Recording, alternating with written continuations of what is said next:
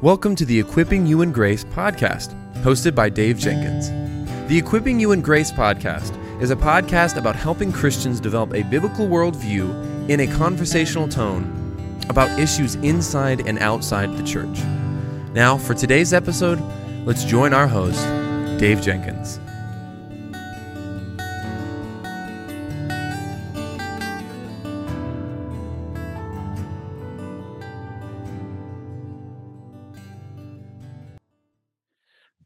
Guys, welcome back to the Equipping in Grace podcast. My name is Dave, and I'm the host for this show. And with me today is Dr. Ibrahim. Uh, sir, can you tell us briefly about your life, marriage, ministry, and some of the ministry projects that you're working on? Thank you so much for having me, Dave. And I am I was born and raised in Egypt um, in a Christian family, nominal Christian family. And when I was uh, nine years, nine and a half years, old, um, I heard the good news of Christ and I followed him. And um, years after that, I began preaching and I moved to the States to get uh, education for my preaching, at which time I, um, I felt I am so attracted to the study of Middle Eastern culture and Islam. And uh, I did my master's focusing on this topic and then my PhD. And um, that's what I do. My wife and I live in Kentucky, and I'm grateful for the opportunity to talk with you about reaching your Muslim neighbor with the gospel. Yeah, that's wonderful. Thank you for sharing a little bit about yourself, brother. Uh, can you tell us about this wonderful book that you've written, Reaching Your Muslim Neighbor for Christ, uh, why you wrote it, and how it's being received? It has been really uh, well received and i i hear from the publisher of the remarkable um, sales the book has done in the first couple of months and i feel like i'm honored. It is basically i i wrote many books on uh, academic matters quran muhammad islam uh, muslim conquests um, conversion to Islam, all academic works or semi academic, some helpful resources for the uh, classroom. But this book, Reaching Your Muslim Neighbor with the Gospel, is the preacher in me, the one that is more about my experience growing up in the Middle East mm. and interacting with my neighbors, mostly Muslims, my co workers, my classmates and all this. And that's why I felt like I want to write down my story of interacting with Muslims and to help my, especially my American friends, understand what is the Muslim mindset? What is the overarching Islamic? What is how how can we think about Muslims and Islam uh, in today's world? So that's how I put it uh, in this between the two covers, you know. So yeah, it's uh that's that's well said. I I definitely picked up on that as I was reading the book. I thought that you know it was really well written and very helpful um, for the average Christian who may not know much about you know Islam other than you know what they've heard on the news since 9/11 and other incidents as well. And so I think that you bring a lot of clarity to that particular discussion. Um, and it's a it's an important it's an important book that you've written for that reason, uh, yeah. so that we can really know, you know, hey, this is what my Muslim neighbor or yeah, my Muslim neighbor believes and how he thinks, and like you said, his mindset. So I think that's really good, brother. Yeah, yeah. What Very are what are what are some of the most significant barriers to evangelism with uh, Muslims? You're you're moving between two different worlds because Christianity and Islam are really strong religions when it comes to particularities, specifics of faith. And whenever you are interacting with a Muslim, you're basically moving between two worlds. One world of your biblical worldview, of your understanding of reality. We call this worldview, understanding life and death, and the future and eschatology, next life, and all this. So matters related to practice and worship. Hmm. So Muslims take the idea or form their worldview, their mindset through the Quran, Muhammad's sayings, what the mosque's imam leader says, while you as a Christian begin from a very different presupposition. And moving between these two worlds is, is, is pretty uh, challenging sometimes. So some of the barriers, I would say, cultural are cul- cultural, and some are theological. So cultural, because many Muslims just tend to believe that um, Chris, like uh, um, America is Christian, so Hollywood is Christian. I'm like, no, uh, no, no, no, no, no, no. So there is a cultural misunderstanding here, actually, and that's a barrier because they begin from a, a presupposition that is far from reality. Mm. Uh, and they begin with this because in, in Islam, the religion and the state, for the most part, are combined. So when they think of America, they think, okay, America must be Christian. So America and Christian, okay, that's Christianity. So this dancer in Hollywood is a Christian. Even she's wearing a cross, you know, only. Oh, um, what? You know, all this, this cultural misconception. But there is also some theological misconceptions, including, for example, how Muslims uh, think that Christians worship three gods, or how some some informed Muslims think of the Trinity as um, Mary married God and they had Jesus as son. Of course, that's among some religious Muslims. They think this way because the Quran actually teaches some sort of this uh, Trinity. Um, and also, some Muslims believe that uh, Christians are, um, they don't have, like the Bible is corrupt. So, all this is to say you have at least two levels of barriers or misconceptions cultural and theological. And in my book, I articulate both and give some tools to help my reader understand how to deal with these barriers. Yeah, I think that's really important. Um, you know, because yeah, I, I think that's really, really a good thing that you just said about the cultural and then the theological, because I think there are a lot of misconceptions, uh, uh probably, uh, like just from a Christian perspective, I can say being a Christian my the majority of my life, there are a lot of misconceptions about you know Muslims among Christians, and then I can uh, I can imagine on the other side of the equation that there's a lot of misconceptions uh, on um, from Muslims with and about Christianity, and you know that's kind of understandable in a way because we project this image, you know, from uh, our media projects this image of what a Christian is, and so it's understandable that they would have that, and I think um you know and i'd be interested to hear what you have to say as well. I think just having that those kind of conversations opening this that dialogue can and having open and honest communication with one another could be really helpful. Yeah absolutely. That's why we need to talk and i always encourage my friends here befriend muslims. Don't treat muslims as the unknown far away person, but be take initiatives in getting to know them as friends, hear about their life experience and so forth. It's always awesome. Yeah, that's really good. In, in the book you write, we should always distinguish Islam from Muslims. Why is that so important? Because this is actually one of the most important elements that I always teach Islam is a set of beliefs, um, different ideas about faith and about life and about God and about death. That's a set of belief beliefs. So it's a, a belief system.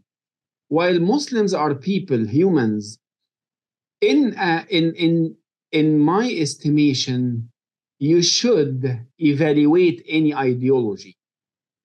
You should be able to critique or evaluate or assess any claims, any religious claims. So, Islam, as a set of belief system or as a, a set of beliefs, you can actually, you are recommended to think critically about that. And some of these uh, aspects you will dislike. Normal, okay? Now, Muslims are human. That's a different thing. Humans are on God's own image and they are loved by God, and we Christians are called to love our neighbors. So I should love Muslims even though I am willing to evaluate and assess their religion.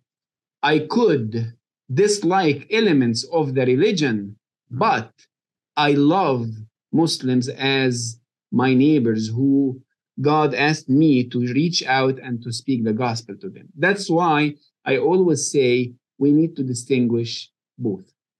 Yeah, that's that's really good. Another way I, I think about that is, you know, we're not attacking the person we're uh, dealing with, and we're not even necessarily attacking the idea, but we are dealing with the the worldview behind ideas. Because as R.C. Sproul once said, everyone's a, a theologian, and so if everyone's a theologian, then we have to deal with the theology that that people believe, and that means yeah. with Muslims, we're we're not attacking them personally.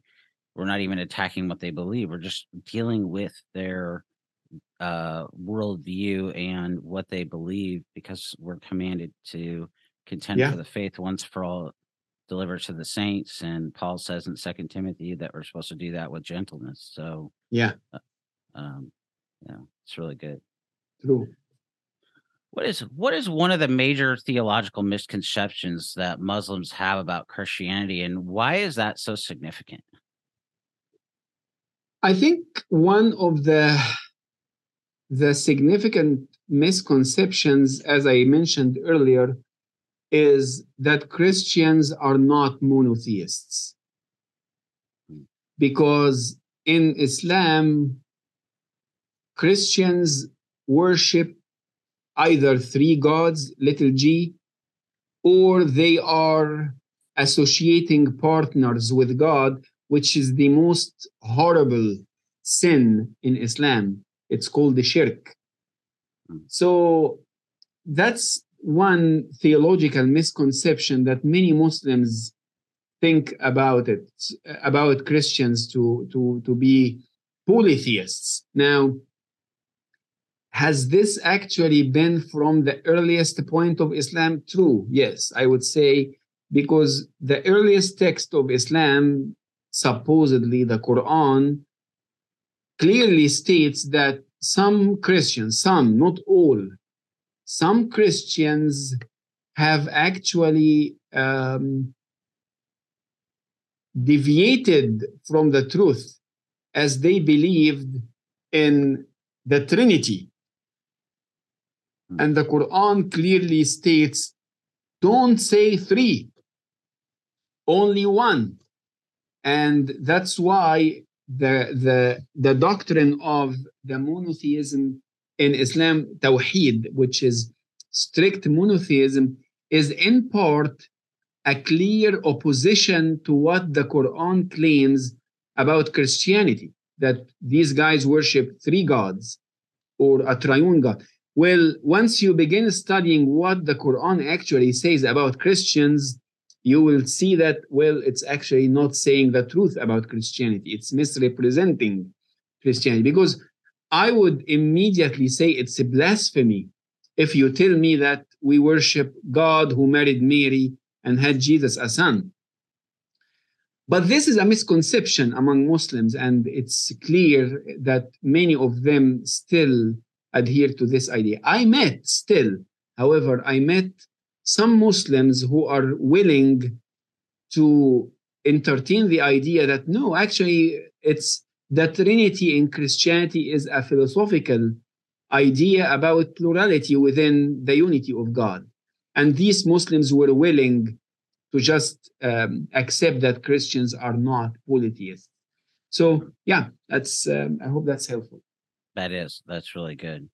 Uh, what is what is one of your favorite stories of a Muslim coming to Christ? Uh, I was in North Africa with uh, some of my my students, and I actually I think I mentioned this in the book.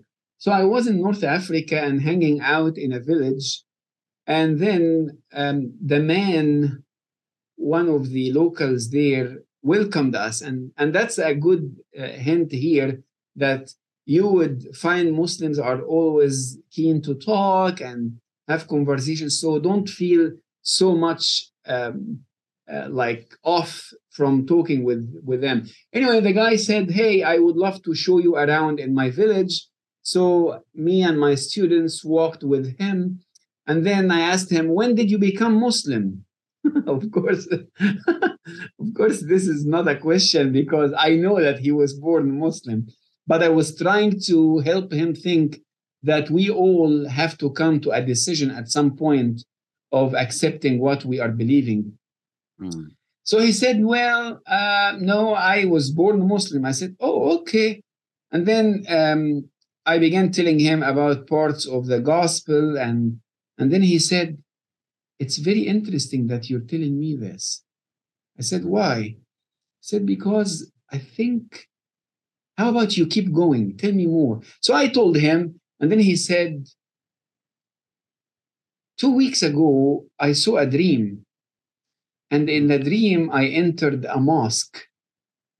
And the mosque was void and dark and empty. I hated it. I ran.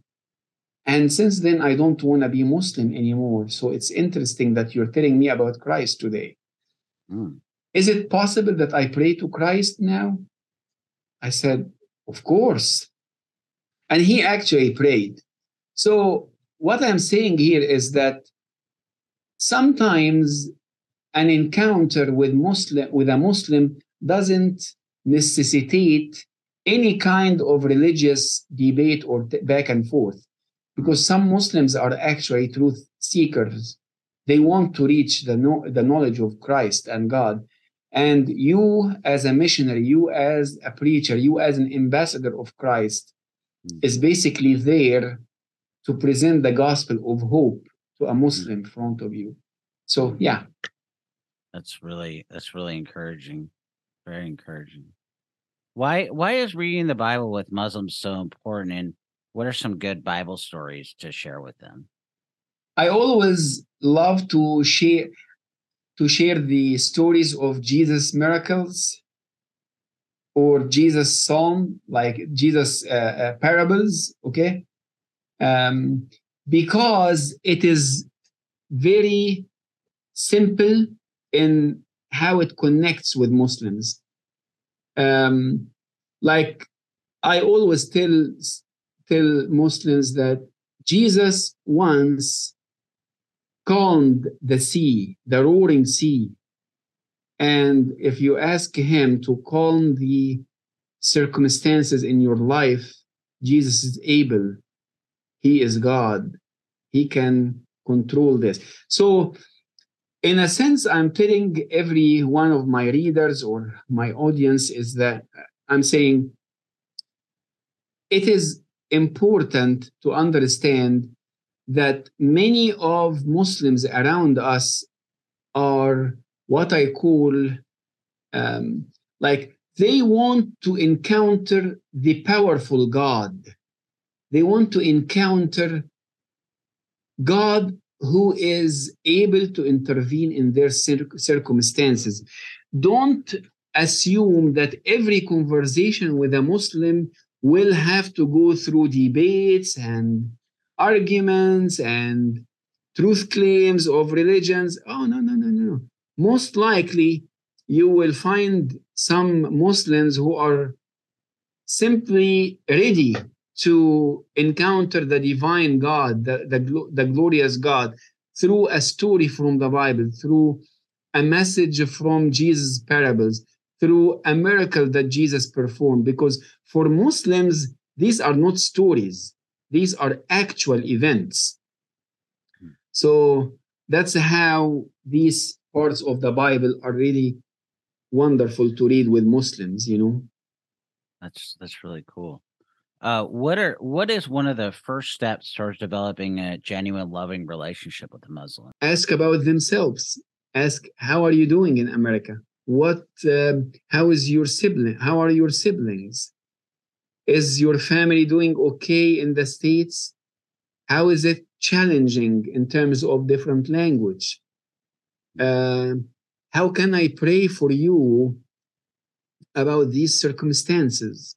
So this initial connection, and then I also say to my um, readers, my audience, don't hesitate to talk about religion with Muslims. Unlike Westerners, unlike Americans, like in America, you have two topics that are not really uh, off limit. Uh, don't go there, like politics and religion, right? These right. are the top excellent topics with Muslims. Muslims always have opinions about politics, and Muslims always are ready to talk about religion. If you don't begin a religious conversation with a Muslim in two minutes, he will or she will begin. So it's it's just the normal pattern of life, you know, and that's what that's a good thing because like when you speak with a Muslim, they might say, Inshallah, Inshallah is God willing, okay? So, oh, so you believe that God is sovereign here and whatever He wills. Oh yeah, of course. So you're you're picking up on uh, on points from the the regular conversation, you know. Yeah. So I th- I say be ready to talk about religion, about faith. Ask good questions. I actually have one chapter in my book completely devoted to how to ask questions, leading questions to the main topic of the gospel. Um, in addition, how to um, also begin by asking them about themselves, about what they do, and and so forth. So I hope that helps. That's that's really good, brother. Really good. But where can people go to find uh, you on social media or learn more about your your ministry? Well, I teach at Southern Seminary, and indeed, I have a Twitter account, but you know, I think I'm like my grandmother in dealing with Twitter. It's very, I I don't feel super enthusiastic about consuming my time on there, but mostly people can read my articles. Uh, I write for World Opinion and um, other um, uh, outlets. And my books are out there, but particularly the preacher in me is uh, out there in reaching your Muslim neighbor with the gospel, the book that we have been talking about that came out with Crossway uh, a few months ago. Yeah. Yeah, wonderful. Well, uh, Dr. Abraham, as we wrap up this conversation, and, and uh, it's been really good, um, and uh, conclude it. Uh, can you give us a few takeaways? Love Muslims, befriend them. Don't be concerned about what might happen. Just to begin um, conversation with Muslims. Muslims are not projects; they are people created by God, and God wants to send them the good news through you. So begin a conversation. Don't compromise your belief system because Muslims are very particular also about their belief system. Present Christ, read the Bible with Muslims, and for some tools and some um, um, methods that you can observe or some questions you can ask your Muslim friend, you will find this clearly in my book. So I would appreciate if you take a read and let me know what you think. Wonderful, brother. Well, guys, uh, we've been talking today with Dr. Ibrahim about his book, "Reaching Your Muslim Neighbor for Christ." It's a it's a very helpful book. It's uh, it'll it'll help you to understand your Muslim neighbor. It'll help you to better communicate the gospel to them. And in First Peter three fifteen, we're told to be ready to give it a reason for the answer for our faith and to do it with gentleness and respect. And so this book will help you to do that with your Muslim neighbor. And so I encourage you guys to go ahead and pick this up. And Dr. Ibrahim, thank you so much for coming on Equipping and Grace. I am so grateful for you and thank you so much for the opportunity.